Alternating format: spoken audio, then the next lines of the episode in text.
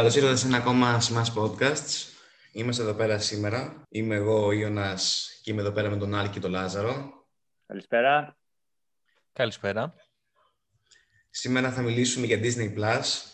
Το Smashing Culture είμαστε όλοι οι άνθρωποι που, του streaming και οπότε εγώ τουλάχιστον παρακολούθησα το Disney Investors Day. Ως κλασικά όλοι είμαστε υπό, υπό τη μεγάλη δύναμη της ε, Disney και παρακολουθούμε full το τι ανακοινώνει κάθε φορά. Οπότε αυτός ο κολοσσός ε, αποφάσισε ότι το Disney Plus μετά από ένα χρόνο στα ίντερνετς θα αυξηθεί, θα γίνει κάτι ακόμα μεγαλύτερο.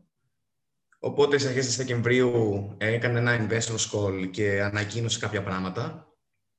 Ε, το οποίο θα πούμε λίγο πολύ σήμερα. Ποια είναι τα project που θα ετοιμάζει να πούμε δύο-τρία πράγματα βασικά πρώτα για το Disney Plus, ότι είναι ένα streaming service το οποίο αποτελείται από πέντε καταλόγους που είναι Marvel, Star Wars, ε, Walt Disney γενικώς, Pixar και National Geographic. Σιγά σιγά θα εισάγει σε αυτό και ένα νέο κατάλογο ονόματι Star. Το Star θα περιλαμβάνει μέσα ε, σειρές ή παραγωγές από Fox, από Hulu, οπότε θα είναι κάτι καινούριο πιο ενήλικο περιεχόμενο και σιγά σιγά θα έρθει και στην Ελλάδα από ό,τι ακούμε. Και με βάση κάποια λεγόμενα που είπαν εκείνη τη μέρα θεωρητικά κάπου μες στην Άνοιξη. Οπότε περιμένουμε πώς και πώς ε, και εμείς στην Ελλάδα σιγά σιγά να ζήσουμε λίγο παραπάνω το Disney content. Ε, οπότε, θα πάμε σιγά σιγά σε κάθε κατάλογο τι ανακοίνωσαν δύο-τρία πραγματάκια. Οπότε, ας ξεκινήσουμε Εκτός αν έχετε να κάνετε κάποιο σχόλιο επί Disney Plus και της επικείμενης κυριαρχίας του και στην Ελλάδα. Γενικά οι επεκτατικές πολιτικές της Disney είναι ενισχυτικές. Θέλω να πω, έχει αγοράσει Αυτό κυρίως, πάντα. Ναι. πάντα, πάντα. Πάντως... Ναι, είναι λίγο τρομακτικό όλο αυτό που συμβαίνει, αλλά εντάξει, νομίζω θα το συζητήσουμε και λίγο πιο λεπτομέρειες αυτά στη συνέχεια, οπότε... Ναι, ναι, ναι, ισχύει. Οπότε θα ξεκινήσουμε σιγά σιγά. Θα ξεκινήσουμε με, τα, με κάτι μεγάλο και θα κλείσουμε με κάτι μεγάλο. Οπότε θα ξεκινήσουμε με Marvel. Και η Marvel έχει επιστρέψει πολύ δυναμικά στη συζήτηση μετά από 1,5 χρόνο απουσίας από τους κινηματογράφους. OK, okay, το τελευταίο χρόνο επειδή είναι κλειστά, ε, κλειστή η κινηματογράφια απλά, αλλά γενικώς.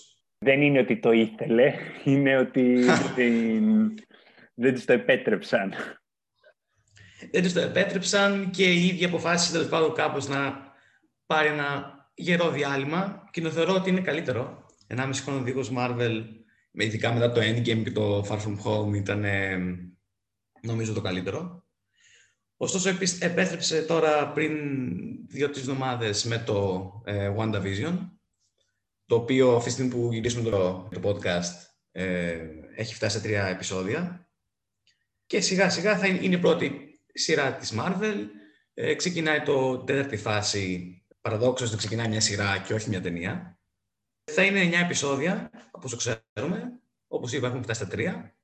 Και μέχρι στιγμής έχουμε, νομίζω, πάρει όλοι μια καλή γεύση από το TST WandaVision. Πείτε δύο πράγματα κι εσείς και θα επανέλθω εγώ μετά. Να πω ότι το WandaVision έχει πάρα πολύ ενδιαφέρον το πώς έχει ξεκινήσει. Ε, έχει βγάλει τρία πολύ δυναμικά επεισόδια, πειραματίζεται full. Η Marvel πλέον έχει αποδείξει ότι ό,τι ήταν αποδείξει βασικά το έχει αποδείξει. Επομένως τώρα κινείται σε πιο περίεργα μονοπάτια, με full πειραματισμό και μου αρέσει πάρα πολύ.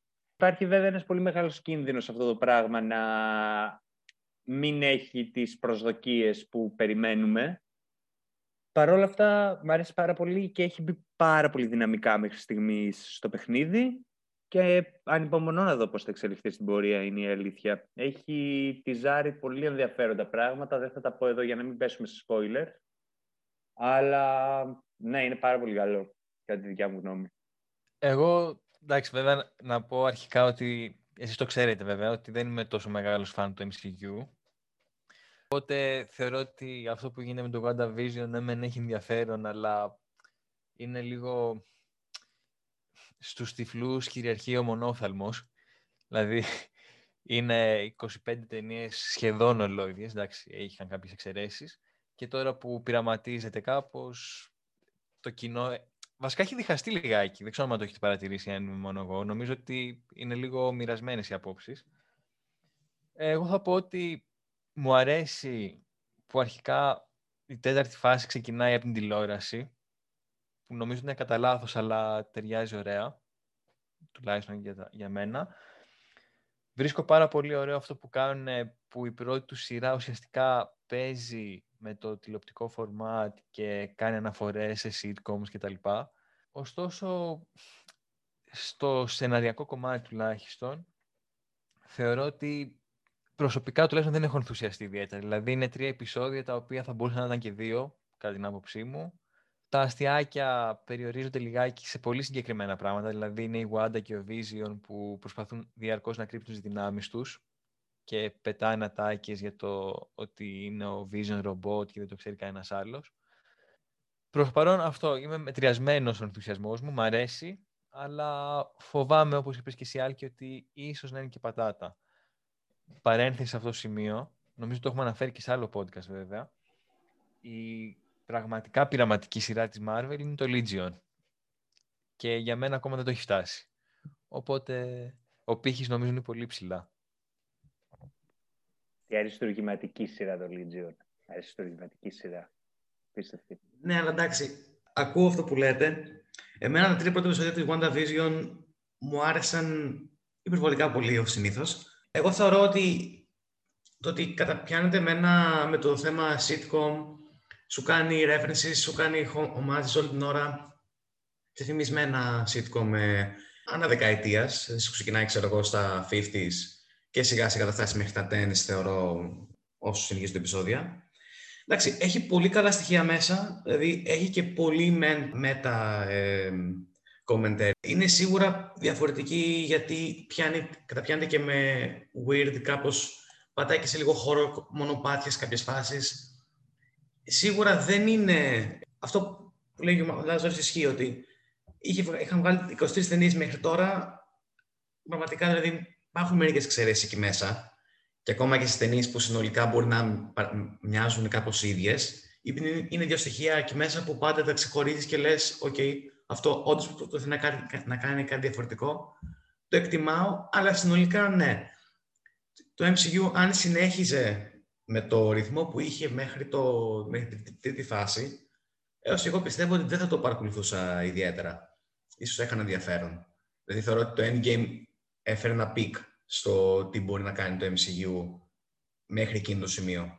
Οπότε το WandaVision για μένα το, μου δίνει μεγαλύτερη εκτίμηση, ας πούμε, το γεγονός ότι κάνει κάτι τελείως διαφορετικό από ό,τι έχει γίνει μέχρι στιγμής. Οπότε το εκτιμάω ως έτσι. Και από την άλλη, μετά εντάξει. Η ιστορία είναι μια μίξη κιόλας διάφορων ε, comic runs. Δηλαδή είναι του, το Vision του King. Είναι λίγο το Avengers Disassembled ε, Vision and Scarlet Witch των 80s. Το House of M που πιθανότητα ίσως φτάσει εκεί πέρα, αλλά δεν, δεν σχολιάρουμε άλλο. Γενικώς, εγώ θεωρώ ότι θα φτάσει να είναι μια υπερπαραγωγή της Marvel. Δηλαδή, αυτό το βλέπουμε και όλος στο τέλος του επεισοδίου, που σιγά σιγά σπάει κάπως αυτό που είχαμε για το sitcom διαρκώς καθ' όλη τη σειρά. Ωστόσο, είναι μια βαθιά, νομίζω, σειρά που σιγά σιγά θα μαθαίνουμε κι άλλα. Δεν θέλω να άλλα γιατί πραγματικά σποιλάρω. Ε, ωστόσο, εντάξει, μέχρι στιγμής αυτά τα τρία επεισόδια εγώ θεωρώ ότι στέκονται τέλεια είναι μια, απλά μια εισαγωγή και ότι όσο προχωράμε θα, η σειρά θα μετατρέπεται και θα διαμορφώνεται αλλιώς. Πάντω να κάνω εδώ ένα σχόλιο το ότι έχει πάρα πολύ ενδιαφέρον ότι χάρη στην Marvel το υπερηρωικό κινηματογραφικό είδος έχει πλέον απενεχοποιηθεί full έχει αποδείξει τις δυναμικές του και πλέον, όπως είδαμε και με το Legion, όπως είπαμε, είδαμε και με το τηλεοπτικό Watchmen επίσης, και με ταινίες πιο περίεργε όπως το Logan και διάφορες άλλες ταινίες που μπορεί να μου διαφεύγουν τώρα. Είναι ωραίο το ότι αρχίζει πλέον το είδος να πειραματίζεται full και να φεύγει πέραν από τις πεπατημένες φόρμες του. Το υπερηρωικό είδος πλέον είναι άλλο ένα κινηματογραφικό είδος. Αλλά παρόλα αυτά έχει ένα πάρα πολύ ενδιαφέρον το ότι και η ίδια η Marvel τώρα ψάχνει τον πειραματισμό της. Λοιπόν, οκ, okay, το, το WandaVision. Προχωράμε τώρα στο επόμενο project της Marvel, που είναι το Falcon and the Winter Soldier, που είναι ουσιαστικά, θεωρώ ότι είναι το Captain America 4, εγώ έτσι το έχω λάβει τουλάχιστον στο μυαλό μου. Όταν είχε ανακοινωθεί ο τίτλος, θυμάμαι που ήμουν σε φάση, οκ, okay, ο Falcon δεν είναι πλέον Falcon και ο Winter Soldier δεν είναι πλέον Winter Soldier και ποιο λόγο τους βάζετε έτσι.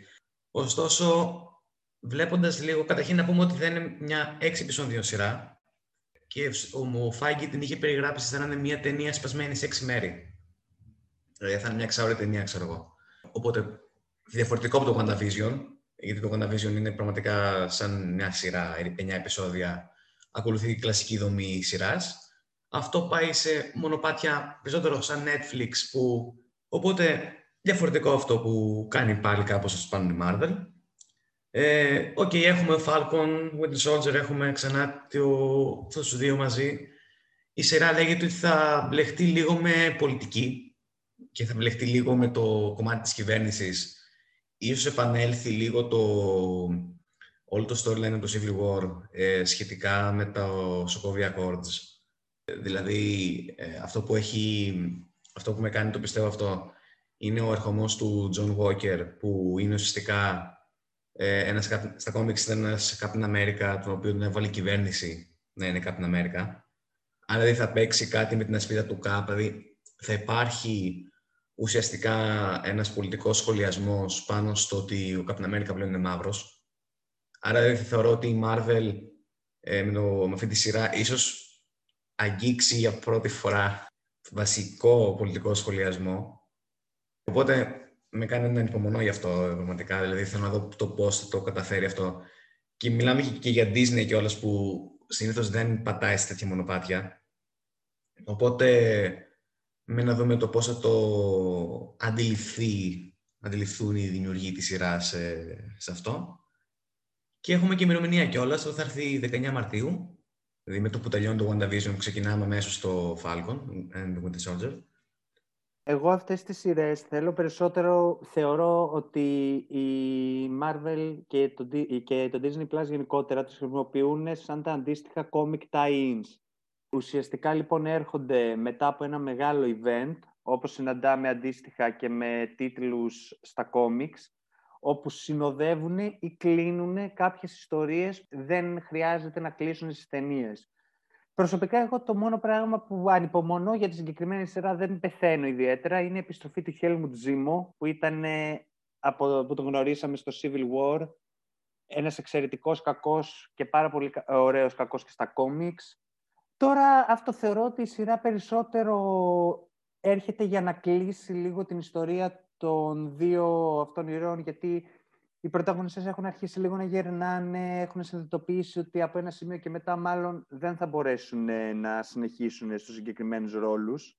Τουλάχιστον ο Σεμπάστιαν Στάν, ο Μάκη εντάξει είναι ακόμα... Κρατάει, ε, το, κρατάει η καρδούλα του ακόμα προς το παρόν. Οπότε ναι, το θεωρώ ότι είναι περισσότερο για να κλείσει ε, την ιστορία του Captain America γενικότερα. Θα τη δω τη σειρά, εννοείται, αλλά δεν μπορώ να πω ότι είναι από τα project για τα οποία ανυπομονώ ιδιαίτερα. Βασικά αυτό που είπες στο Ράλκι ε, με τα tie-ins, εμείς το έχουμε συζητήσει κιόλας ότι εγώ ένας λόγος που δεν διαβάζω υπερηρωτικά κόμιξ είναι αυτό το πράγμα, ότι για να διαβάσεις ένα storyline πρέπει να έχεις κάνει ολόκληρη, ξέρω εγώ, ολόκληρη διδακτορικό στα, σε ολόκληρη τη μυθολογία της εταιρείας για να καταλάβεις τι, τι συμβαίνει. Και φοβάμαι ότι με το Disney Plus θα γίνει αυτό ακριβώς. Δηλαδή ότι για να δεις πούμε, μια ταινία θα πρέπει να έχεις δει τις 566.000 σειρές που θα έχουν βγάλει. Προφανώς εντάξει και εγώ θα το δω, αλλά δεν έχω ιδιαίτερες προσδοκίες. Και να προσθέσω κάτι για το WandaVision, ότι πολύ φοβάμαι μήπως είναι απλά ένα setup για το Doctor Strange το 2. Βασικά, να πούμε ότι μέχρι στιγμής η Marvel όντως έχει χτίσει 23 ταινίες που είναι αλληλοσυνδεόμενες και υπήρχε κάπως, νομίζω ο καθένας μπορούσε να βρει το, το πάτημά του εκεί μέσα. Τώρα που θα έχουμε και 10-20 ακόμα σειρές ε, μαζί με άλλες 10-20 ταινίες. Δηλαδή, εγώ προβληματίζομαι το ένας νέος π.χ. θεατής σε 20 χρόνια, σε 10 χρόνια, αν θα μπορεί όντως να, να ανταπεξέλθει στο βάρος. Οπότε ναι, το φοβάμαι πολύ και εγώ αυτό. Για το WandaVision, όντως, αυτό το τελευταίο που είπες. Κοιτάξτε, οι σειρές αυτές όντως έχει πει ο Φάγκη ότι θα, είναι, θα χτίζουν πράγματα για τις για τις ταινίες. Ή θα παίρνουν πράγματα από τις ταινίες. Δηλαδή θα είναι όλα ένα, ένα κομμάτι πάλι όλα συνδεόμενα. Λοιπόν, ε, άρα ναι, το WandaVision η, η αλήθεια είναι ότι θα είναι η αρχή ουσιαστικά μιας τριλογίας έχει, έχει κάπως υποθεί μεταξύ WandaVision Spider-Man 3 και του Doctor Strange ε, in the Multiverse of Madness. Κοιτάξτε, εγώ θεωρώ ότι όλα οδηγούνται, όλα τα συνδέει το multiverse ε, κομμάτι και κάπως θα είναι, υπάρχει Wanda σε αυτά που ξέρουμε ότι ήδη είναι και στο Doctor Strange 2. Εμένα με απασχολεί κυρίως όχι το να είναι όλα αλληλοσυνδεόμενα ή όχι, όσο το πόσο μια σειρά μπορεί να την τραβήξουν. Δηλαδή, εγώ θεωρώ ότι το WandaVision είναι μίνι σειρά. Δεν πρέπει να συνεχίσει. Ή ότι το Falcon and the Winter Soldier, οκ, okay, αν είναι να συνεχίσει, οκ, okay, αλλά τουλάχιστον άμα δεν είναι ανάγκη να μην συνεχίσει. Δηλαδή, να μην είμαστε με την ε, προοπτική πάλι του franchise και στι σειρές, να είναι πιο πολύ σαν one-offs και να παίζουν και το κομμάτι, άμα θέλουν να συνεχίσουν στο πνευματικό τουλάχιστον, να συνεχίσουν και με πράγματα τα οποία είναι μία και έξω και να μην επιμένουν στο να κάνουν sequels ε, ακόμα και στις σειρές. Ωραία, τώρα ας συνεχίσουμε με το Loki, το οποίο έχει το Μάιο, αυτό, αμέσως μετά το Black Widow ταινία. Ε, λοιπόν, το Loki δεν ξέραμε τι θα είναι, μας είχε μπερδέψει στην αρχή. Τελικά ξέρουμε πλέον ότι ουσιαστικά είναι ο Loki που είχαμε δει στο Avengers Endgame που έκλεψε το τεσσεράκτιο και εξαφανίστηκε μετά τη μάχη της Νέας Υόρκης. Άρα έχουμε έναν Λόκι ο οποίος δεν έχει περάσει καθόλου το character development, ας πούμε, του, του Dark World ή του Ragnarok. Είναι ένας κακός ε, Loki ακόμα, που έχει διάφορα οικογενειακά προβλήματα και δεν τα έχει λύσει μέσα του. Οπότε είδαμε το τρέιλερ. Καταρχήν, η σειρά είναι από, τον, ε, από έναν από τους συνεργογράφους του Rick and Morty, που θα όταν είχε ανακοινωθεί κιόλας ότι, οκ, okay, κάτι πάνε να κάνουν εκεί πέρα. Οκ, okay, από το τρέιλερ βλέπουμε ότι θα είναι μια σειρά η οποία θα μας έχει το Loki να πηγαίνει σε διάφορες ε, στιγμές της ιστορίας και θα αλλάζει τα γεγονότα. Θα είναι δηλαδή κάτι με time traveling, ε, mind bending ε, πράγμα. Συνεχίζει κάπως αυτό το weird κομμάτι της Marvel, συνεχίζει κάπως τον πειραματισμό της και στο τρέλερ εκεί βλέπουμε και έναν ε, πρόεδρο Λόκη, που είναι και από τα σύγχρονα κόμιξ του 16, ξέρω εγώ πότε ήταν αυτό το run. Ε, οπότε δηλαδή δεν βλέπουμε πράγματα ε, περίεργα και έτσι κλπ. Υπάρχει όλα και η φήμη ότι ίσως δούμε και διαφορετικές εκδοχές του Λόκη μέσα εκεί. Να δούμε, ξέρω εγώ, το Kid, το Kid Loki, να δούμε τη γυναικεία version του. Δηλαδή θα έχει πράγματα μέσα εκεί. Και φυσικά θεωρώ ότι ένας από τους λόγους που ανυπομονούμε όλοι για τη σειρά είναι ότι θα παίζει ο Owen Wilson, Ποιος δεν θέλει να παίξει στον άνθρωπος σε μια σειρά ή μια ταινία. Οπότε, ναι, εγώ ανυπομονώ πάρα πολύ για τη συγκεκριμένη σειρά. Θα είναι και αυτή 6 επεισόδια. Και τι θα είναι έτσι 40 λεπτών, ξέρω εγώ πώς θα είναι. Λοιπόν, εγώ θα ξεκινήσω με έναν popular opinion. Να δηλώσω εδώ ότι απεχθάνομαι τον Tom Hiddleston. Δεν τον αντέχω. Θα με μισήσει πάρα πολλοί κόσμος που θα ακούσει αυτό το podcast αυτή τη στιγμή. Δεν ξέρω, δεν μου κάθισε ποτέ καλά η φάτσα του δεν μου άρεσε ποτέ και ο Λόκη σαν χαρακτήρας, είτε από κόμιξ είτε από. Δεν μου άρεσε γενικότερα η φάση του Thor. Ήταν από τους λίγους χαρακτήρες της Marvel που δεν μπόρεσα ποτέ να συμπαθήσω. Ο λόγος που με ιντριγκάρει λίγο η συγκεκριμένη σειρά είναι ακριβώς λόγω του Waldron, του ανθρώπου που δούλεψε στο Rick and Morty και έκανε ένα από τα καλύτερα επεισόδια που έβγαλε η σειρά το Old Man and the Seat, που ήταν απίστευτο επεισόδιο. Έχει δουλέψει επίσης και στο Harmon Quest, μια άλλη σειρά του Harmon που έκανε το Rick and Morty. Τέλος πάντων, ε, εμένα το Loki μου φαίνεται πολύ... Δεν με ιντριγκάρει καθόλου να το δω, μάλλον λόγω της απεχθειάς μου απέναντι στο Hiddleston. Οπότε ναι, εντάξει, θα, ε, θα έχει ενδιαφέρον από την άποψη το ότι μάλλον θα εξερευνήσουν περισσότερο τον κόσμο του Thor και για τους λάτους των κόμιξ, αν δεν δούμε Throg, για μένα αυτή η σειρά δεν, δεν θα έχει κανένα νόημα. Ε, το έτσι όπως το, το παρουσίασε Σιώνα, βασικά πριν το αρχίσει να το παρουσιάζεις, θεώρησα ότι θα είναι μια μπουρδίτσα και δεν είχα ιδιαίτερες προσδοκίες. έτσι όπως το περιέγραψες, μπορώ να πω ότι μου φαίνεται ότι θα είναι μια μπουρδίτσα η οποία ακριβώς επειδή θα είναι μπουρδίτσα μπορεί να είναι πολύ ενδιαφέρουσα. Δηλαδή επειδή κανένας δεν έχει την παραμικρή προσδοκία από αυτό το πράγμα και οι συντελεστές φαίνονται αξιόλογοι, ξέρεις, μπορεί να γίνει κάτι καλό εκεί που δεν το περιμένει κανένας, ξέρω εγώ. Οπότε, μπράβο Ιώνα, πρέπει να σε στείλουμε στην Disney, χάρη σε σένα η σειρά θα έχει έναν θεάτη παραπάνω. Να είμαι καλά. Ναι, πάντως, όντως, ο Waldron θα γράψει, έχει γράψει αυτό το επεισόδιο του Rick and Morty και θα γράψει και το, και το Doctor Strange αυτός. Και λένε ότι γενικώς η Disney και η Marvel θα τον αξιοποιήσουν full. Δηλαδή, τι να πω, πόσο καλά σενάρια μπορεί να έχει βγάλει αυτός ο άνθρωπος για να τον ε, λατρεύουν όλοι. Ή είναι απλά φθηνός, δεν ξέρω. Πάντως, οκ, okay, όντως, εντάξει, παιδιά, θεωρώ ότι το Loki από εκεί που, που και εγώ δεν περίμενα να είναι κάτι τρομερό και το είχα πολύ χαμηλά π.χ. στο μυαλό μου σαν ανα, αναμενόμενο, ξέρω εγώ. Ναι, ξαφνικά ανέβηκε πάρα πολύ όταν, όταν είδε το τρέιλερ. Φαίνεται ότι θα είναι πολύ ωραίο. Δείτε το τρέιλερ και θα καταλάβατε μάλλον. Δεν το τσέκαρα ε, καν σκέψου. Ρε, πρέπει, πρέπει, πρέπει, έλα, έλα. Μην το κάνεις αυτό σωστό. Συνεχίζουμε τώρα ε, με το What If, το οποίο θα έρθει το καλοκαίρι. Είναι η πρώτη animated σειρά της Marvel. Ξανά μιλάμε για ε, μια σειρά η οποία αυτή βασικά συγκεκριμένη σειρά δεν θα έχει σχέση με, με MCU interconnected πράγμα. Θα είναι κάτι δικό του, τελείως. Έχουν πει ότι θα είναι μάλλον 20 επεισόδια που θα σπάσει σε δύο σεζόν, 10 και 10. Ε, οπότε από τα 10 ξέρω εγώ θα τα πάρουμε τώρα το καλοκαίρι.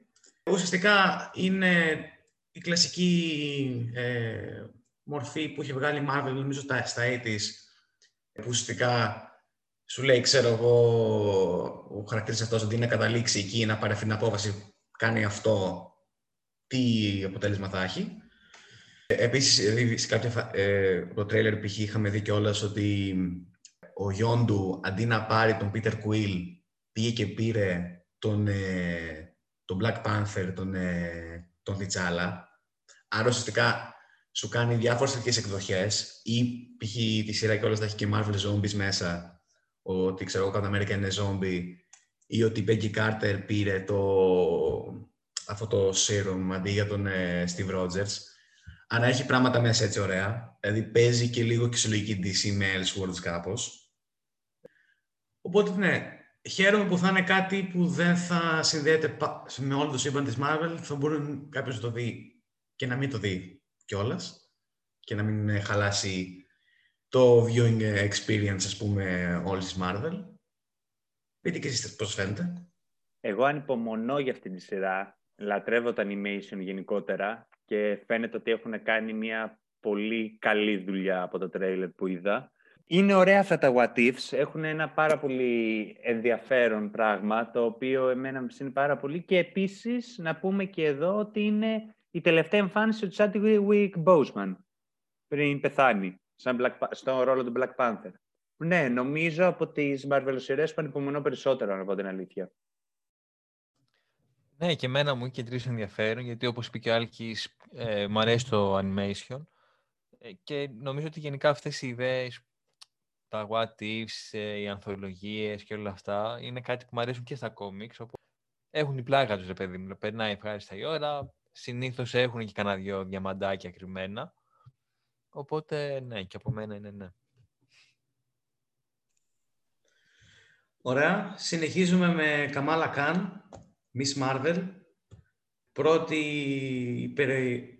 υπερηρωίδα πακιστανικής ε, καταγωγής. Μεγάλο project για τη Marvel και αυτό, πολύ σημαντικό. Το οποίο θα μας έρθει κάπου το φθινόπωρο. Ήδη έχουν ξεκινήσει γυρίσματα. Γι' αυτό δεν, έχω πολλά πράγματα. Εντάξει, θεωρώ ότι αρκετοί έχουν διαβάσει το Run ε, Miss Marvel, το συγκεκριμένο κόμικ, που ήταν πραγματικά ένα από τα καλύτερα teen κόμικ που έχω διαβάσει ever. Οπότε δηλαδή, χαίρομαι που η Marvel ξαφνικά ε, αρχίζει και όπως βλέπουμε και από το WandaVision και θα δούμε και σε λίγο για το Hawkeye, ότι ουσιαστικά καταπιάνεται με πιο σύγχρονα κόμιξ, κοιτάει δηλαδή γενικώς να κάνει adaptations, όχι με όλη την του όρου, κλασικά με το αφαιρτικό της, ας πούμε, τρόπο. Οπότε, ναι, θα είναι, νομίζω, μια πολύ σημαντική σειρά για τη Marvel. Η πρώτη κιόλας, εντάξει, όχι η πρώτη και το Spider-Man είναι την δράμα, ας πούμε, π.χ. Με την Καμάλα να έχει ως είδωλο, ξέρω εγώ, την ε, Captain Marvel της ε, Brie Larson. Οπότε, εγώ ανυπομονώ και γι' αυτό. Ε, κυρίως επειδή μου αρέσει τα team dramas. Ε, οπότε με, θέλω πάρα πολύ να δω κάτι τέτοιο ξανά από Marvel, χέρια ειδικά. Ανυπομονώ πάρα πολύ. Αλλά, ναι, θεωρώ ότι η Marvel αν καταφέρει να, να κάνει ένα καλό σωστό adaptation του, της comic σειράς, ε, θα πετύχει πολλά και ξέρουμε κιόλας ότι η Miss Marvel θα είναι βασικό κομμάτι της, ε, του MCU μετά. Δηλαδή έχει ήδη πει ότι θα είναι στο δεύτερο Captain Marvel. Οπότε βλέπουμε ότι χτίζεται κάτι και εκεί. Ε, και από ένα σύζυλ που είχαν δείξει στο Disney Investors Day ε, δεν είχαν δείξει πολλά πράγματα. Δύο εικόνες, ξέρω εγώ, και κάποια concept arts. Έχουν επιλέξει και, ξέρω εγώ, και οι σκηνοθέτες και οι συνεργογράφου όλους πακιστανικής καταγωγής. Οπότε γενικώ το παίρνουν πολύ θερμά το κομμάτι αυτό. Οπότε ναι, καλαδεχόμενοι και αυτοί. Εντάξει, εγώ να πω την αλήθεια, το κόμικ το άφησα. Ήταν υπερβολικά την για τα δικά μου γούστα. Παρ' όλα αυτά, έχει πολύ ενδιαφέρον το ότι τη συγκεκριμένη χαρακτήρα η Marvel την προωθεί πάρα πολύ. Την είδαμε και στο video game των Avengers, που μάλιστα έπαιζες και με αυτόν τον ρόλο. Μ' αρέσει γιατί βάζει diverse χαρακτήρες ε, που επιτέλους αρχίζουν να φαίνονται περισσότερο στο ευρύ κοινό. Δεν ξέρω αν θα την τσεκάρω τη συγκεκριμένη τη σειρά. Το πιο ενδιαφέρον πράγμα που είδα, βέβαια δεν έχω δει ούτε και τρέιλερ, ούτε και κάτι, ούτε κάτι άλλο για να ξέρω αν με ψήνει ή όχι. Το πολύ ενδιαφέρον είναι αυτό που είπες, Ιωνα, ότι μπαίνουν διάφοροι, γράφουν το συγκεκριμένο χαρακτήρα και το σκηνοθετούν άτομα από το Πακιστάν και μάλιστα η ηθοποιός είναι άγνωστη. Δεν έχει παίξει νομίζω πουθενά αλλού. Η Μαν Βελάνη λέγεται η ηθοποιός, να ξέρουμε. Όλος δεν έχει παίξει πουθενά. Πρόσφατα άκουσα και ότι ήταν σε μια επιτροπή που προωθούσε ε, το diversity στις ταινίες και στις σειρές ε, στη, Βενε, στη Βενετία, σε ένα φεστιβάλ ε, ταινιών, δεν θυμάμαι ποιο. Πάντως, γενικώς φαίνεται όντως πολύ ενδιαφέρουσα επιλογή και ειδικά το ότι δεν έχει παίξει πουθενά, ας πούμε, αυτή η κοπέλα, ναι, πολύ ελπιδοφόρο. Θα συνεχίσουμε. Πάμε με το Hawkeye, να κλείσουμε το 21. Οπότε βλέπετε ότι η Marvel έχει πέντε σειρές μέσα στο 21, δηλαδή πέντε ή έξι. Έξι σειρές μέσα στο 21. Θεωρώ ότι είναι ένα καλό έτος όπως το βλέπουμε. Το 21 θα κλείσει με το Hawkeye. Όπως ε, λέγαμε και πριν, είναι και αυτό παίρνει έμπνευση από ε, σύγχρονα κόμιξ. Συγκεκριμένα παίρνει από το run του ε, Matt Fraction. Ε, αυτό ουσιαστικά μας δείχνει τον Hawkeye και θα μας εισάγει και το χαρακτήρα της Kate Bishop πολύ ε, ουσιαστική ένταξη και αυτή μέσα στο σύμπαν. Που θα τον παίξει η Hailee Steinfeld. Οκ, ο Renner επιτέλους παίρνει, δεν παίρνει ταινία, παίρνει σειρά, εντάξει, θεμιτό. Ωστόσο, έχουμε, νομίζω και θεωρώ ότι περισσότερη προσοχή θα πέσει στην Kate Bishop ε, παρά σε εκείνον, αλλά εγώ γουστάρω. Ε, θεωρώ ότι, εντάξει, δεν έχω διαβάσει το κόμιξ, δεν θα ε, πω ψέματα. Είναι σίγουρα στα στα που θέλω να διαβάσω και ίσως διαβάσω και πολύ σύντομα κιόλας για να προετοιμαστώ για τη σειρά. Θέλω να δω δηλαδή το πώ, ποιο είναι το επόμενο βήμα με το Hawkeye, γιατί θεωρώ ότι το πώ ε, τον απεικόνισε στο Endgame ήταν ε, κάτι τελείως διαφορετικό. Θεωρώ ότι στο Endgame, αν και είχε μια καλή απεικόνιση, δεν το χειρίστηκαν τέλεια, δηλαδή ήθελα πολύ παραπάνω Hawkeye στην ταινία. Άρα με έχει ψήσει δηλαδή το Endgame μετά από, το τέλος του για παραπέρα Hawkeye. Οπότε, ναι, ανυπομονώ. Είναι από τους χαρακτήρες των Avengers που δεν έχουμε, δεν έχουμε την ευκαιρία να δεθούμε ιδιαίτερα. Κρίμα. Οπότε, ναι, ελπίζω η, η σειρά αυτή να αλλάξει αυτό το πράγμα.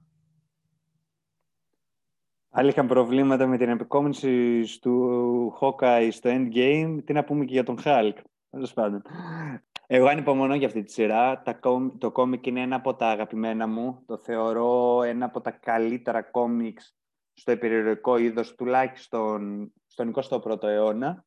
Ανυπομονώ για αυτή τη σειρά. Έχει, φαίνεται ότι θα είναι full επηρεασμένο από το συγκεκριμένο ραντ και με το θέμα το ότι μάλλον θα χάσει την ακοή το Hawkeye, όπως είδαμε από φωτογραφίες, την εισαγωγή της Kate Bishop, η οποία μάλλον θα συνεχίσει μετά στις ταινίες του MCU. Αλλά ναι, περιμένω και έχουν πει ότι και ο κακός θα είναι αυτός από το κόμικ, θα εμφανιστεί η Tracksuit Mafia, όσοι έχετε διαβάσει το κόμικ ξέρετε γιατί μιλάμε. Είναι από τις σειρές που ανυπομονώ πάρα πολύ, κυρίως γιατί έχω πολύ παράπονο για την αποκόνηση του Hawkeye από το MCU θεωρώ ότι ακόμα και Black Widow πήρε ταινία και αυτός τίποτα, οπότε τουλάχιστον ελπίζω ότι στη σειρά θα του δώσουν αυτό που του αξίζει, γιατί είναι ένας πολύ όμορφος ήρωας, όπως αποδεικνύει και το εξαιρετικό κόμικ των Fraction και Άγια.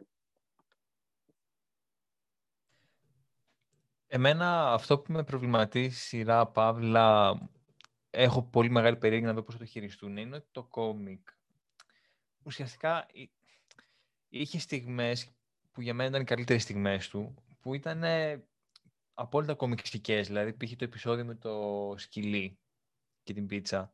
Είναι κάτι το οποίο δεν μπορεί να...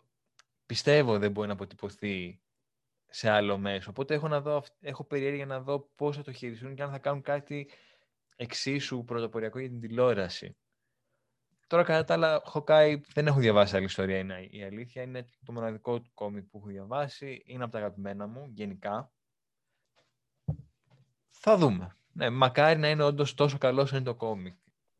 Λοιπόν, μπαίνουμε στο 22. Ξεκινάμε με She-Hulk. Λοιπόν, το She-Hulk, οκ, okay, δεν ξέρω πολλά για She-Hulk γενικώς.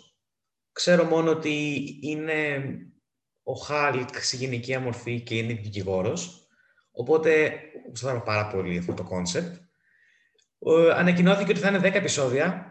Θα είναι 30 λεπτά θα είναι, θα είναι, πολύ, θα είναι κωμική σειρά, θα είναι κωμωδία, που είναι πολύ ενδιαφέρον αυτό. Δηλαδή, το WandaVision επιχειρεί να χτυπήσει φλέβα sitcom ε, δεκαετιών, αυτό θα πάει καθαρά σε φάση σαν ε, σύγχρονο sitcom. Θεωρώ τουλάχιστον εγώ θα πάει. Έχουν πει ότι θα έχει διάφορες εμφανίσεις μέσα άλλων ηρών. Ε, ότι ίσως δηλαδή κάθε επεισόδιο θα να έχει και κάτι, κάτι ας πούμε, μια έκπληξη ας πούμε. Οπότε wink wink, μάλλον μπορεί να έχουμε και τον ε, Daredevil μέσα εκεί. Θα δούμε.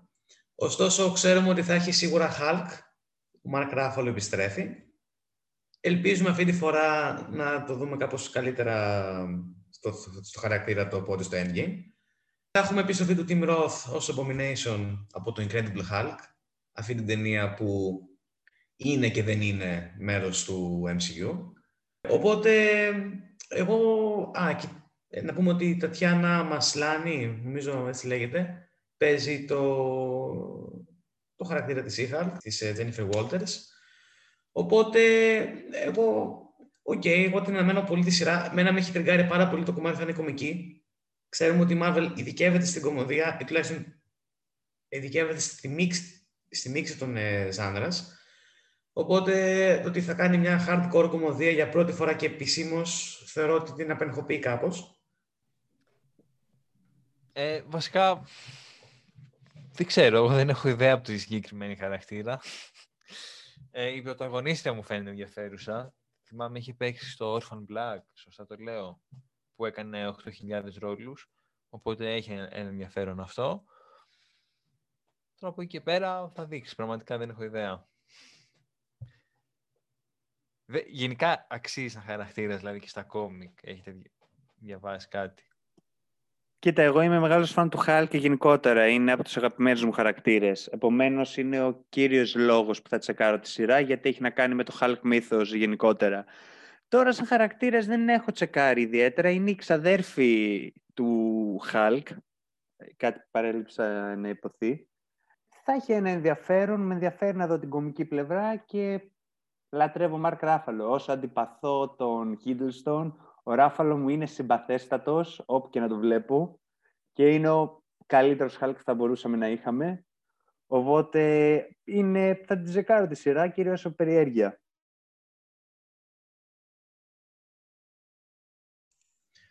Ωραία. Συνεχίζουμε στο Moon Knight.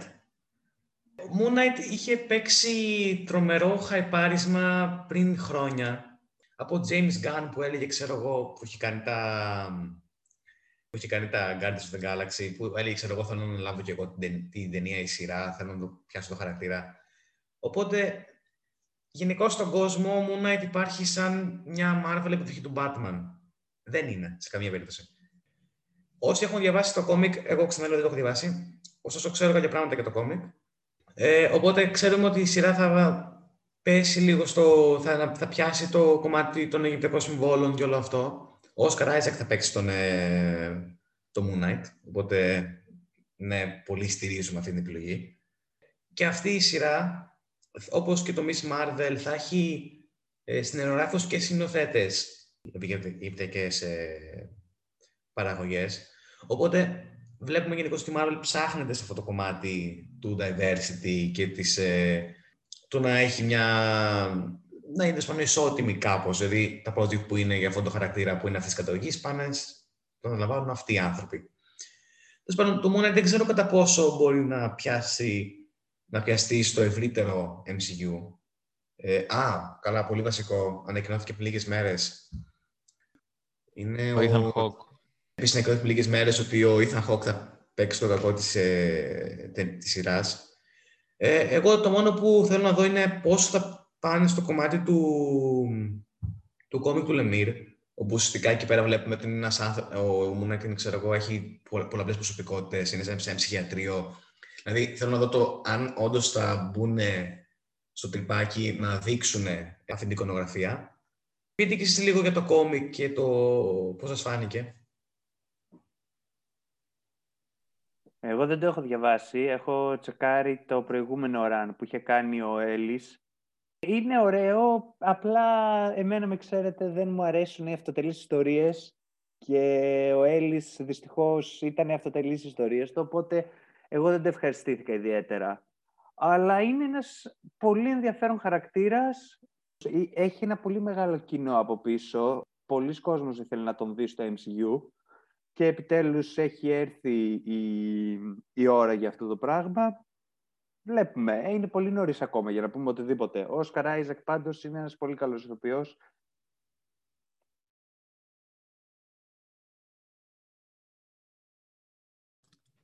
Ούτε εγώ έχω διαβάσει κάτι από το συγκεκριμένο χαρακτήρα, αν και όλοι λένε ότι το arc του Λεμίρ είναι κορυφαίο. Ωστόσο, ο λόγος που ανυπομονώ για τη συγκεκριμένη σειρά, πέρα από το ότι θα παίζει ο Όσκαρ Ίζακ και ο Ίθαν Χοκ, που είναι τέλειο από μόνο του, είναι ότι κάποια επεισόδια θα τα έχουν σκηνοθετήσει αυτοί που έχουν κάνει το Endless. Ένα δίδυμο σκηνοθετών, ο Άρον Μούρχεντ και τον δεύτερο τον θυμάμαι.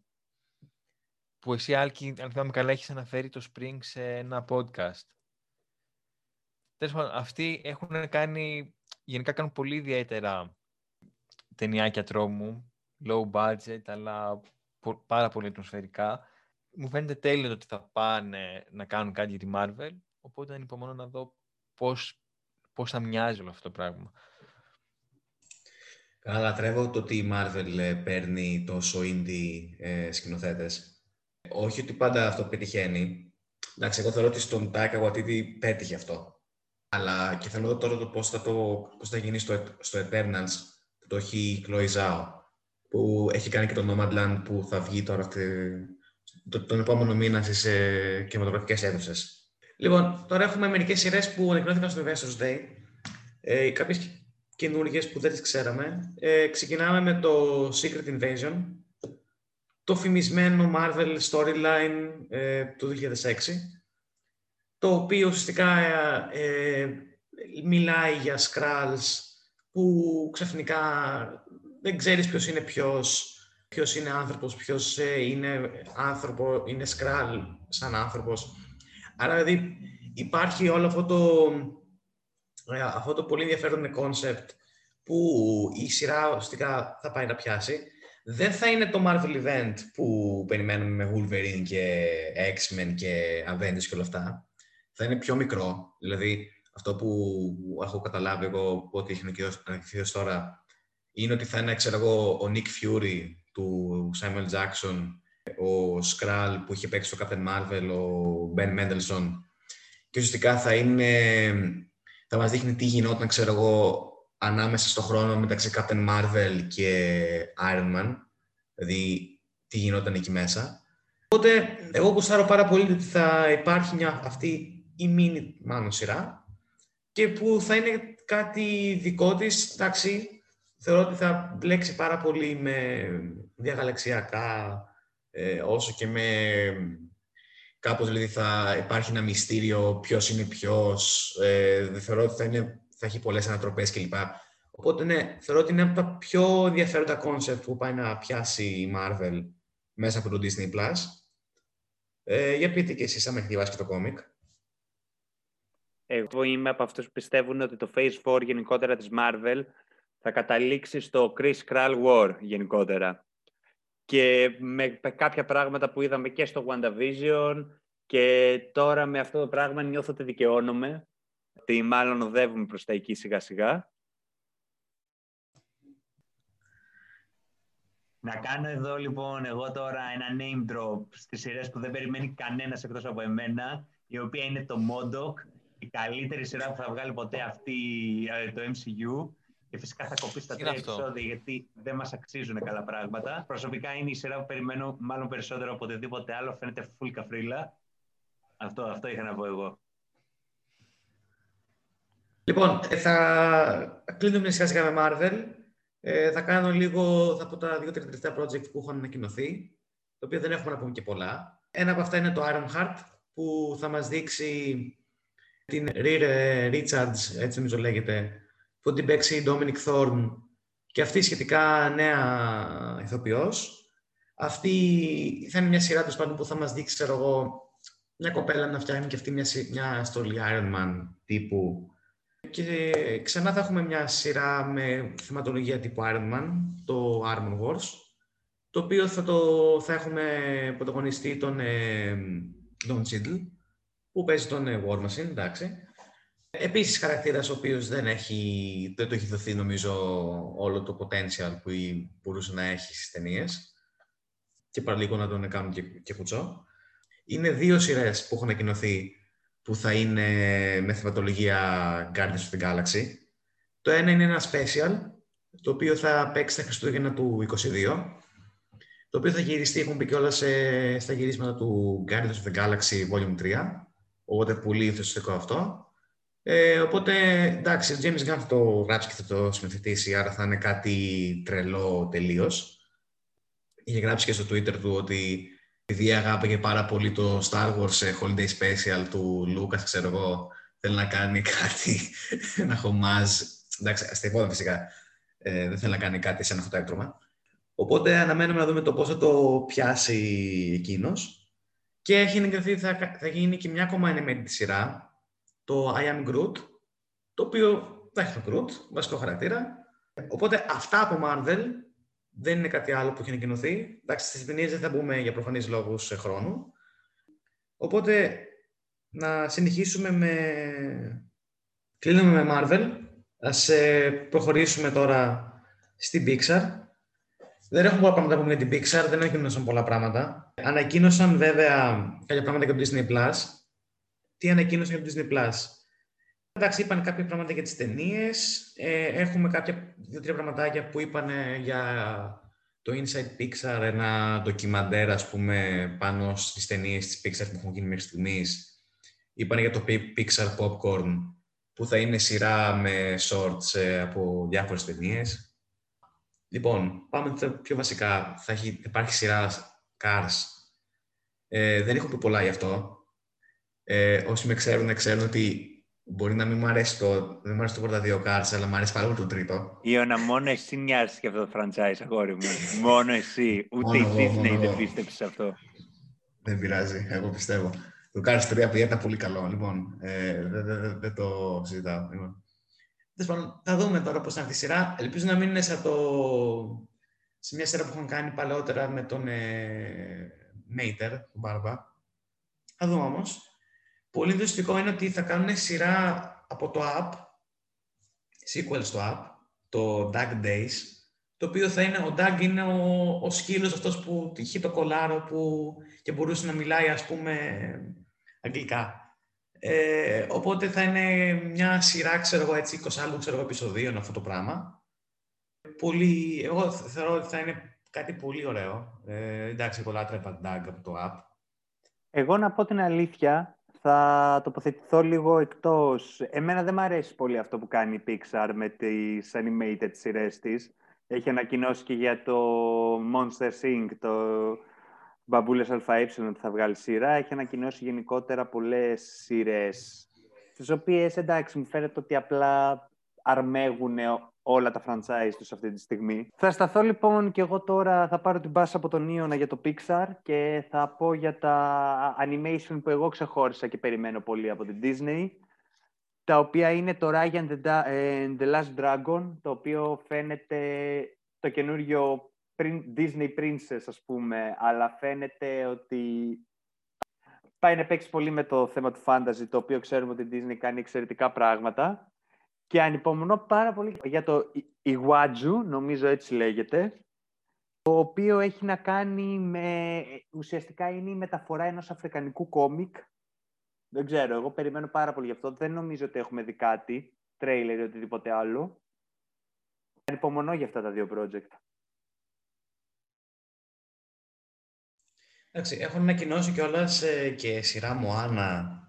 Έχουν Ζουτόπια συνέχεια. Ε, έχουν ανακοινώσει και το, και το Baymax που είναι συνέχεια στο Big Hero 6 όπως το θυμάται παιδιά.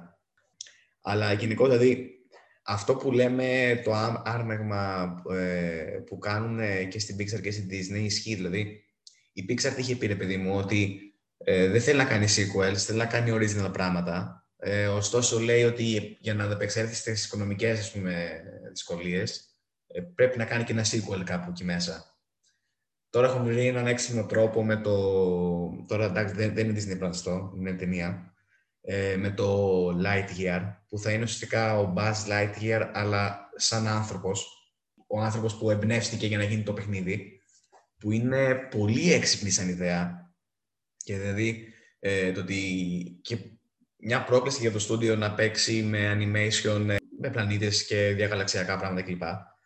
Οπότε ναι, OK, okay, τα, τα Pixar νομίζω το ψιλοκαλύψαμε. Αυτό που θέλω να πω για το Lightyear ε, είναι το εξής ότι ναι, όντως είναι μια πολύ καλή ιδέα. Απλά εγώ θεωρώ ότι όταν κάνεις ένα spin-off, ο μόνος λόγος που υπάρχει για να το κάνεις είναι για να έχεις αναφορά πάνω στη σειρά ή στην ταινία στην οποία έχεις το spin-off. Επομένως, επειδή το Toy Story έληξε υπέροχα, αντικειμενικά, και το 3 και το 4, ήταν υπέροχες ταινίες. Είμαι πολύ περίεργος να δω αν θα γίνει κάποια σύνδεση ή αν απλά θα προσπαθήσουν να υποφεληθούν από το σύμπαν και το lore, όποιο lore τέλος πάντων έχει χτίσει το Toy Story. Αυτό ήθελα να πω εγώ για το Lightyear. Ε, καλά, εγώ ελπίζω το Lightyear να είναι κάτι δικό του τελείως, να είναι μόνο να πάρει πράγματα από lore φυσικά. Αλλά όσο γίνεται, γενικότερα δηλαδή, θεωρώ ότι να είναι κάτι τελείως δικό του, δηλαδή να παραμείνει σαν κάτι μια πρωτότυπη ιδέα, παρά να είναι απλά ένα spin-off. Να είναι απλά δηλαδή ένα marketing tool για να πουλήσει η ταινία παραπάνω. Τέλος πάντων, θα βγουν πολλά. Έχουν πει ότι θα υπάρχει άλλα πράγματα πολύ πιο ενδιαφέροντα ότι θα, υπάρχει, θα βγάλουν μέσα στο Disney Plus το Πινόκιο του Ζεμέκης, ε, το οποίο και θα, ε, θα, θα παίζει ο Tom Hanks στο, στο ρόλο. Ε, οπότε, πραγματικά θα δω αλήθεια το πώς θα το πιάσουν αυτό. Αν και ο Ζεμέκης, αυτό που έκανε τώρα με το Witches στο HBO Max δεν ήταν καλό. Ήταν, πολύ μετρι... ήταν μια μετριότητα πλήρης. Οπότε θέλω να δω λίγο το, όμως το πώς θα το πιάσει και εκείνο στο μύθο του Πινόκιο. Μετά εντάξει είναι το Peter Pan και Wendy, το, στο οποίο θα παίζει ο Jude Law, το Captain Hook. Αγαπάμε Jude Law. Πάρα Όντως. Ναι, ναι.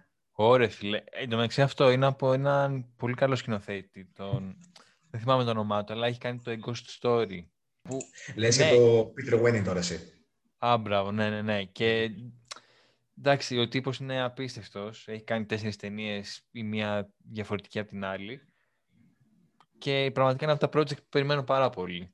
Δηλαδή τώρα το είχα ξεχάσει βασικά, αλλά τώρα που μου το θύμισες και πραγματικά θυμήθηκα πόσο ενθουσιασμένος ήμουν όταν το είχα διαβάσει. Καλά, εγώ ενθουσιάστηκα από, τα, από τις ταινίες αυτές και με το Disenchanted, το οποίο δεν, δεν έχει κάποιον βασικό σκηνοθέτη εκεί πέρα, όπως εσύ είπες. Αλλά είχα δει το Enchanted σε κάποια φάση που είχε παίξει η Amy Adams και ήταν μια μίξη live action με animation. Ε, και μου άρεσε πάρα πολύ Δηλαδή, μου είχε, μου είχε πάρα πολύ την ταινία. Οπότε θα βγάλουν sequel και σε αυτό. Ε, άρα, αυτά πάνω κάτω θα βγάλει και η Disney. Δεν ξέρω, θέλετε να σχολιάσετε κάτι; Όχι, τίποτα. Είναι... Εγώ αυτό που έχω να πω είναι ότι εντάξει, παίζει πολύ με sequels και με live action μεταφορές. Για το Πινόκιο, παιδιά, εγώ έχω να πω, θα σταθώ μάλλον εκεί, ότι τον έχουμε δει πάρα πολλές φορές κινηματο... ε, να... στον κινηματογράφο και έχει βγει και μια ταινία με τον Μπενίνι, έχει κάνει και ένας, ε, και ο σκηνοθέτης που κάνει τον Dogman, νομίζω, αν θυμάμαι καλά, έχει κάνει μια Ιταλική. Τέλος πάντων, ε, μου φαίνεται λίγο περίεργο και γενικότερα, εντάξει, εγώ δεν τρελαίνομαι ιδιαίτερα για αυτά που έχει να πει η Disney. Εν τω μεταξύ για Πινόκιο θα περιμένουμε και ταινία από τον ε, Γκυγέρμο Ντελτόρο. Οπότε... Εγώ αυτό θα έλεγα, ναι. Ναι, θα δούμε 50 ταινίες σε Πινόκιο για κάποιο λόγο. Ναι, όμως εντάξει, τον Ντελ Τόρο ξέρουμε ότι θα είναι διαφορετική. Ξέρουμε ότι θα είναι αυτό... κάτι horror. Ναι, εγώ προσωπικά περιμένω του Ντελ Τόρο περισσότερο. Το, εντάξει, οι άλλοι δεν λέω ότι θα είναι κακοί, αλλά OK. Okay. Cool. Ναι, πάντως εντάξει, θέλω να πω ότι η Disney αυτό το πράγμα που κάνει με τα remake σε live action αυτά τα χρόνια ε, είναι μια φούσκα, δεν είναι τίποτα. Οι ταινίες είναι όλες μέχρι καλές. Δεν, δεν προσφέρουν κάτι. Αυτό έχω παρατηρήσει εγώ. Δηλαδή μπορεί να μου άρεσε π.χ. το Jungle Book, αλλά το Lion King ε, ήταν υποδιέστερο πάρα πολύ του, του original. Loud, ε, πώς το ανούσχηνο το Lion King, αλλά... Ε, ναι, ναι μην το πιάσουμε. Ναι. ναι, καλά, τώρα θα γκρινιάζουμε όλη μέρα. Λοιπόν, το άλλο ενδιαφέρον που πάει να κάνει τώρα η Disney είναι ότι θα αρχίσει να εισάγει επιτέλους ενήλικο content μέσα στην πλατφόρμα της, μέσα από το, η πλατφόρμα του Hulu. Τώρα, το Hulu δεν θα έρθει στην Ευρώπη, θα υπάρχει μόνο στην Αμερική γενικότερα, οπότε όλο το content αυτό θα μεταφερθεί μέσα από την πλατφόρμα του Star.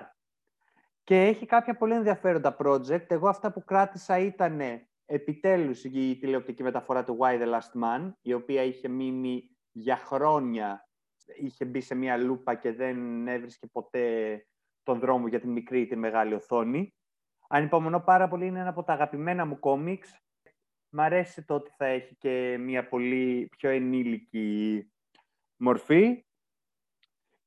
Και τα άλλα δεν ενδιαφέρον project που τσέκαρα, γενικότερα το Hulu έχει ένα πάρα πολύ ενδιαφέρον το ότι έβγαζε content, βγάζει content πολλά χρόνια. Βγάζει πολλά χρόνια περιεχόμενο και σχεδόν την ίδια περίοδο που ξεκίνησε και το Netflix να βγάζει τα δικά του. Αλλά δυστυχώς εδώ τουλάχιστον οι σειρές του πήγαιναν άπατες. Ε, δεν ξέρω για Αμερική πώς πήγαιναν. Οπότε είναι ωραίο που τώρα μέσω του Disney Plus θα υπάρχει πρόσβαση και σε αυτό το, και σε αυτό το περιεχόμενο.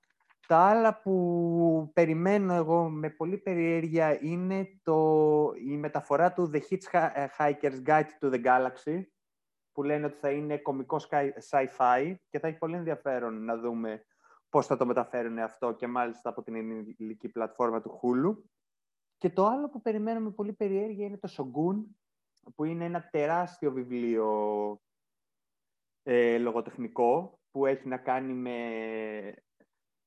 με σαμουράι, από όσο ξέρω. Είναι τεράστιο βιβλίο, δεν το έχω διαβάσει, θα ήθελα κάποια στιγμή. Αυτά, δεν ξέρω αν ξεχωρίσετε εσείς κάτι. Εγώ ξεχωρίζω άλλα δύο. Βασικά, έχουν ανακοινώσει επίσης ότι θα υπάρχει η σειρά Dropout, που είναι από τον ε, Martin Short, που, OK, okay, τον αγαπάμε τον τυπά. Ε, και θα παίζει και η Σελίνα Γκόμεζ εκεί μέσα. Εντάξει, αυτό θα δούμε πώς θα το κάνουν.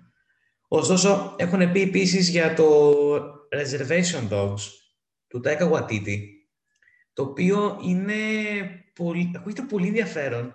Ουσιαστικά δεν ξέρω αν θα είναι κάτι σαν παροδία του Reservoir Dogs. Δεν έχω καταλάβει ακριβώς τι είναι. Μια εικόνα που έδειξαν εκεί πέρα είναι ουσιαστικά κάτι τέτοιο πρέπει παίζει να είναι. Θα παίζει με concept Reservoir Dogs, δεν ξέρω τι στο καλό. Ωστόσο, εντάξει, είναι Taika Waititi και θα είναι σειρά. Ο Taika δεν ξέρω αν έχει κάνει πάλι σειρά. Ε, οπότε θα έχει πλάκα να δούμε το χιούμορ του που λατρεύω μέσα και από αυτή την πλατφόρμα. Ε, και ένα ακόμα που ανυπομονώ είναι το, το Alien, που θα γυρνάνε πάλι πίσω σε αυτή τη κλασική σειρά, ε, κλασική σειρά ταινιών, ε, του Ridley Scott, και έχουν πει ότι θα είναι μια... Η σειρά αυτή θα μας δείξει, ξέρω εγώ, το, το Alien να έρχεται στη γη και να μας δείξει, ξέρω εγώ, την εμφάνιση αυτή. Οπότε είναι πολύ ενδιαφέρον ε, σαν κόνσεπτ και εκτιμώ ότι η Disney δεν επέλεξε να κάνει sequel στις ταινίες και επέλεξε να, το, να πάει με μια σειρά αυτή τη φορά. Να μην το ρημάξει τόσο. Εντάξει, βέβαια θεωρώ ότι θα υπάρξουν sequel ταινίες, αλλά θα ελπίζω τουλάχιστον λίγο πιο προσεκτικά και λίγο με μια, μια καλύτερη μεταχείριση τέλος πάντων. Τέλος πάντων, όσο ο Ridley Scott είναι involved ας πούμε, σε αυτά, τουλάχιστον θα μπορούμε να, να δρέψουμε σε εκείνον και όχι σε άλλους. Θα δούμε. Εμένα ο νέος Ridley Scott, παιδιά, δεν μου αρέσει. Αλλά εντάξει, θα δούμε. Έχει, θέλω να δω τι θα πάει να κάνει και με το Alien. Λοιπόν, αφού είπαμε τώρα για Hulu, Marvel, όλα, τα πάντα όλα, ας κλείσουμε και με ένα ακόμα μεγάλο έτσι, κομμάτι που είναι Lucasfilm Star Wars, που ανακοίνωσαν επίσης πάρα πολλά project. Ε, στην αρχή του Investors Day, του Investors Day και όλα είχαν πει ότι θα είναι, ξέρω εγώ, άλλες 10 νέες σειρές. Και θυμάμαι ακόμα ε, το πώς ήμουν στη φάση, ξέρουμε μόνο για μία το Mandalorian και θα έχετε άλλες 10 που θα ανακοινώσει σήμερα. Οπότε η αλήθεια είναι ότι το έκαναν αυτό το πράγμα όντως, ανακοίνωσαν πάρα πολύ νέο πράγμα. Ε, πάμε σιγά σιγά. Καταρχήν να πούμε εντάξει, το Mandalorian έχει φτάξει δεύτερη σεζόν. Ε, περισσότερο την έχουμε δει. Ε, νομίζω και εσείς από εδώ πέρα. Ε, αυτή η σειρά είναι...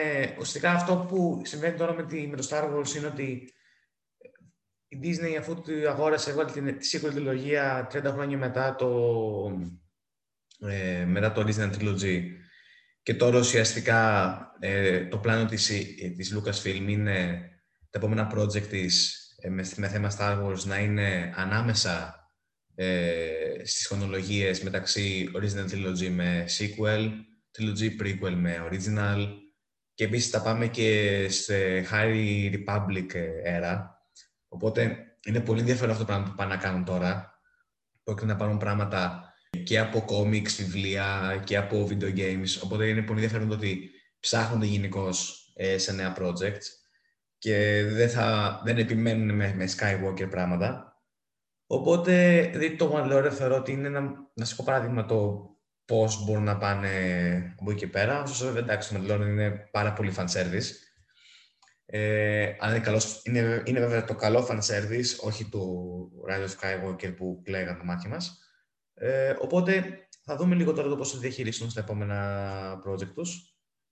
Ε, πρώτο από αυτά, τα επόμενα θα είναι το Book of ε, Boba Fett, που θα είναι έρθει το Δεκέμβρη του 2021, που είναι στο το επόμενο κεφάλαιο κιόλας. Ε, είναι η πρώτη ή μάλλον spin-off σειρά από το Mandalorian. Δεν ξέρουμε πολλά γι' αυτό. Μαζί με σε αυτά τα spin-offs να πω μόνο ότι θα είναι και το Ahsoka ε, θα πάρουν επιτέλους το χαρακτήρα του Φελόνι και θα του κάνουν μια ολόκληρη σειρά δικιά της. Και θα είναι και το Rangers of the Old Republic. Αυτές οι τρεις σειρές ουσιαστικά θα είναι spin-off του Mandalorian. Δεν ξέρουμε πολλά για καμία από αυτές τις τρεις. Για το Boba Fett, εντάξει, ξέρουμε τον Boba Fett. Για το Ahsoka, ότι θα είναι η Ahsoka. Και για το Rangers of the Old Republic, ξέρουμε ότι θα είναι αμέσως μετά, αμέσως μετά τα γεγονότα του Return of the Jedi.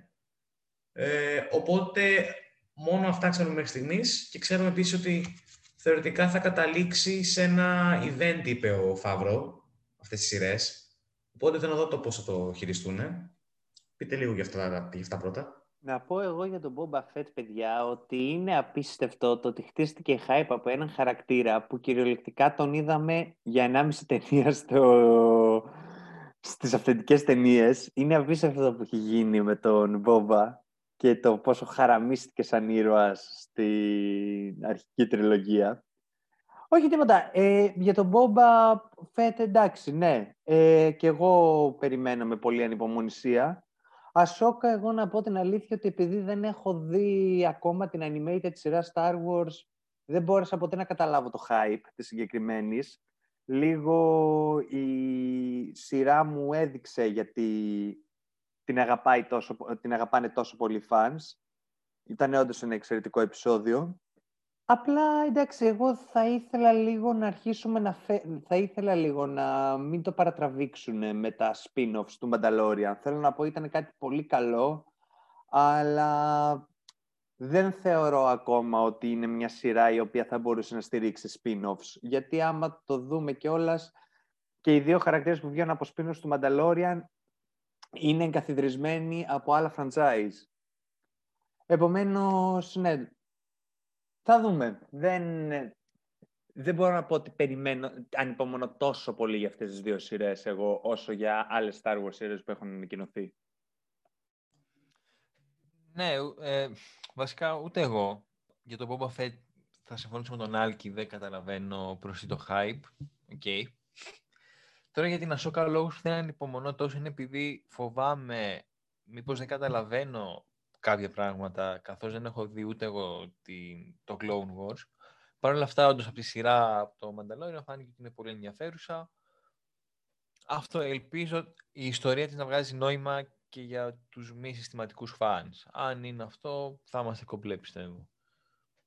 Ε, α, και ένα από τα ανακοινωθέντα κιόλας είναι και μία ακόμα animated σειρά, το Bad Batch, ε, το οποίο θα είναι Νομίζω θα είναι ανάμεσα στα γεγονότα του Original Trilogy, κάτι τέτοιο.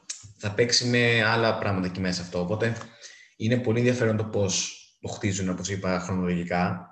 Αλλά ναι, και εγώ δεν θέλω ξεζομίσμα του Mandalorian. Δηλαδή, με προβληματίζει ότι είναι τρία spin-offs.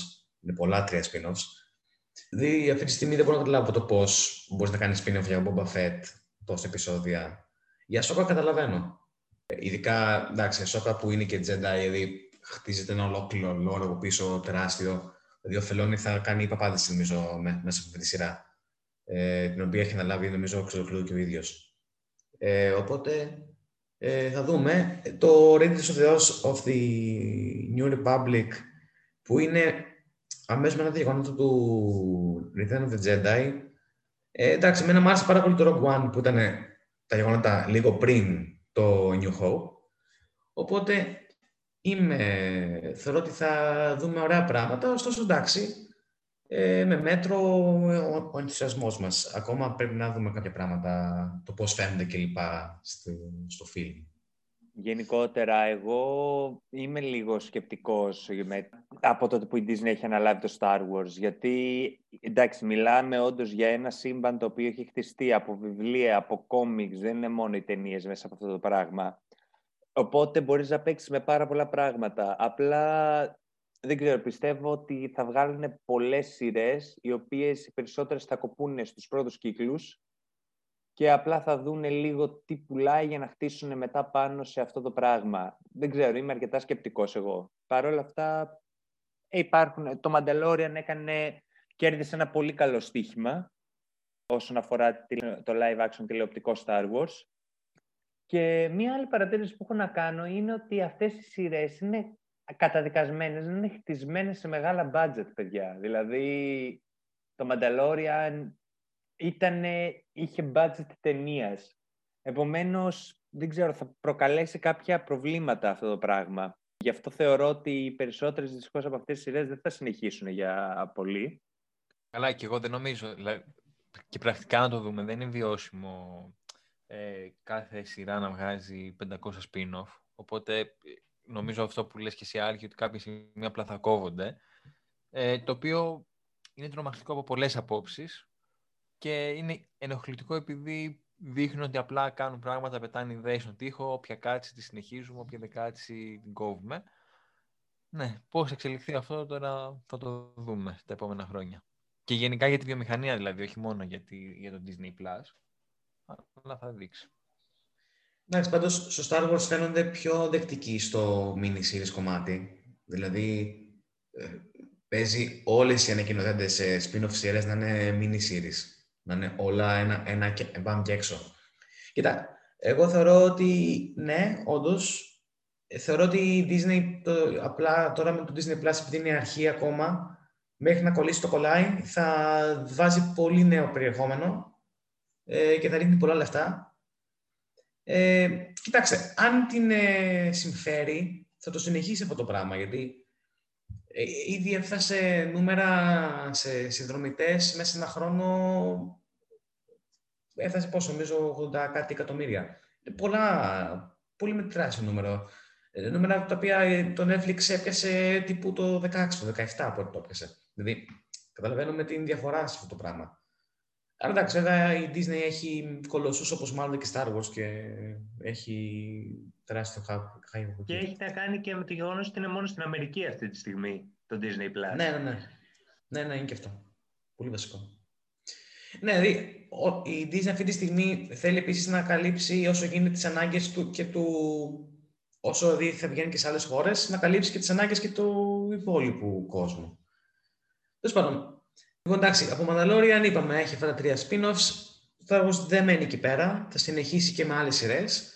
Και θα συνεχίσει με, και, με, και με το prequel του Rogue One spin-off σειρά, εντάξει, και το Andor, το οποίο θα έχει ως βασικό κεντρικό χαρακτήρα τον χαρακτήρα του Rogue One του, που έπαιζε ο Diego Luna, το οποίο λένε ότι θα είναι ουσιαστικά μια σειρά η οποία θα βυθίζεται πάνω στην ε, underground, ας πούμε, κοινωνία του Star Wars, ε, εκεί ενδιάμεσα στο prequel με το Original Trilogy. Η σειρά θα είναι, είναι του Tony Gilroy, που έχει κάνει το Born. Οπότε είμαι πολύ ενθουσιασμένος για αυτό το κομμάτι. Δηλαδή, και, και αυτός κιόλας έχει κάνει και κάποια reshoots, νομίζω, στο Rogue One. Οπότε γενικώς έχει ασχολείται ο άνθρωπος. Ε, είναι καλός σκηνοθέτης. Οπότε είμαι ενθουσιασμένος λίγο γι' αυτό. Ε, δεν μπορώ να πω πολλά για αυτή τη σειρά, ε, διότι η αλήθεια είναι ότι δεν μου έχει κινήσει τόσο πολύ ενδιαφέρον. Δηλαδή, πιο πολύ το όνομα του Γκίλροϊ με έχει ενθουσιάσει παρά όλο το υπόλοιπο. Ε, ωστόσο, το ότι θα είναι ένα spy thriller, όπως το περιγράφουν, ε, θα είναι νομίζω κάτι καινούριο, θα είναι κάπως σαν πείραμα, ας πούμε, για, την, ε, για το Star Wars. Μετά το Andor θα πάμε στο... Θεωρώ ότι είναι το πιο θυσιαστικό από όλα αυτά. Είναι και το μεγαλύτερο όνομα από σειρές που ανακοίνωσαν. Το Obi-Wan Kenobi. Το οποίο, εντάξει, νομίζω ότι επιτέλους θα έχουμε μια σειρά ε, Obi-Wan. Επιτέλους θα πιάσουμε αυτόν τον χαρακτήρα και θα το δώσουμε τα πάντα όλα. Ε, θα είναι μήνυ σειρά, έχουν πει. Ανυπομονώ πάρα πολύ για αυτή τη σειρά. Θα την ξεκινήσουν να τη γυρίζουν τώρα το Μάρτιο. Λοιπόν, ουσιαστικά το ενδιαφέρον με, το, με τη σειρά του Obi-Wan είναι ότι την περιμέναμε για πάρα πολύ καιρό να βγει αυτή η σειρά. Είχε μπει σε ένα production hell, δεν ξέραμε αν θα βγει ο ίδιος. Ο Γιώργο Μαγκρέγκορ είχε πει ότι μάλλον δεν πρόκειται να τη δούμε αυτή τη σειρά. Τελικά μας διέψευσε. Είναι όντως από τις πιο ενδιαφέρουσες σειρές, γιατί είναι ένας χαρακτήρας ο οποίος πάλι αντικειμενικά χαραμίστηκε στα τον είδαμε για μια ταινία στην original τριλογία και ουσιαστικά μετά αναπτύχθηκε στα sequels.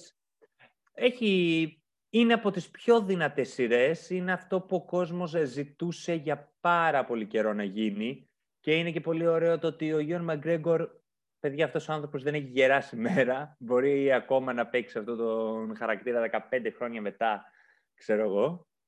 Είναι, ναι, είναι, αυτό το περιμένω με πολύ ανυπομονησία. Πιστεύω ότι είναι η Star Wars σειρά που χρειαζόμαστε και θέλουμε. Και από τα πολύ ωραία που ανακοινώθηκε και όλο στο Investors Day είναι ότι η σειρά δεν θα είναι απλά Obi-Wan μόνο, ότι θα έχει επιστροφή του ε, Hayden Christensen στο ρόλο του Darth Vader και η Kathleen Kennedy το, την περιγράψε τη σειρά σε ένα rematch, ας πούμε, μεταξύ τους, μετά το Revenge of the Sith, έτσι λέγεται, ναι.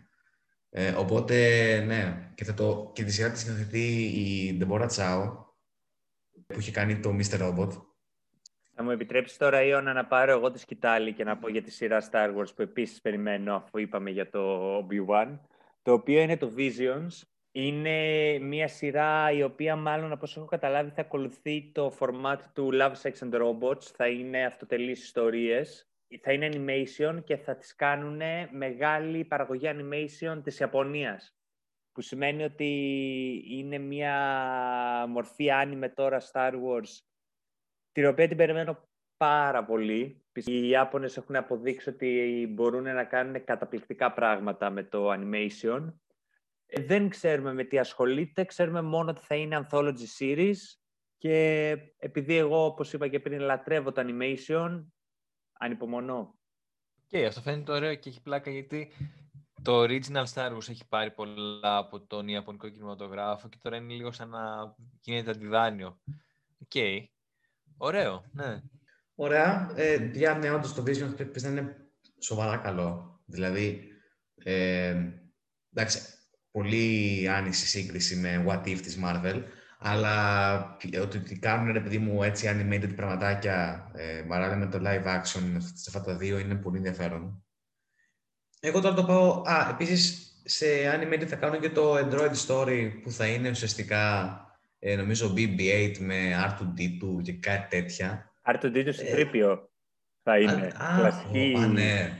Το κλασικό δίλημα. και ο BB-8. Πω, πω.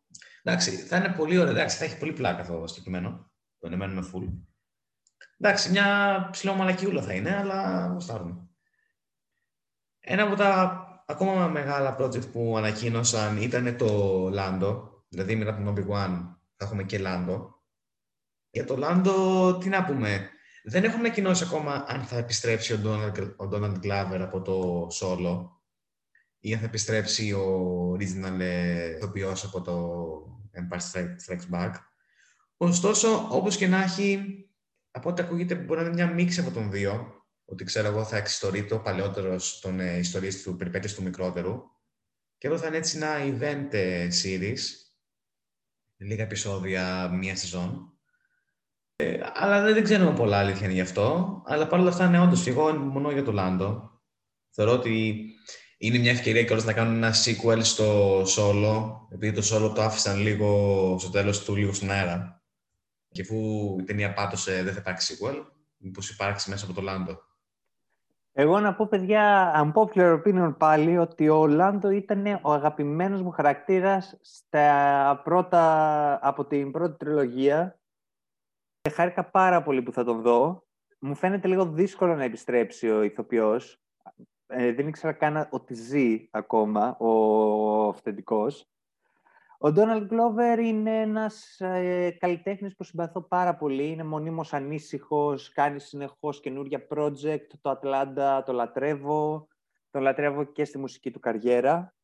Ε, απλά μου φαίνεται λίγο δύσκολο να γυρίσει, μιας και ο ίδιος ασχολείται τώρα, θέλει να μπει και στη Marvel, έκανε ήδη την εμφάνισή του στο, στο Spider-Man γυρίζει το Ατλάντα, κάνει λίγο τα δικά του αυτή την περίοδο. Δεν θα τον εμπιστευόμουν πολύ για σειρά. Βέβαια, επειδή είπες ακριβώς, Ίωνα, ότι είναι και μια μίνι σειρά και δεν μάλλον απαιτεί μεγάλη δέσμευση, ίσως να γυρίσει, μακάρι, γιατί τον εκτιμώ πάρα πολύ και χαίρομαι πάρα πολύ που πήρε τα ηνία του νεότερου Λάντο.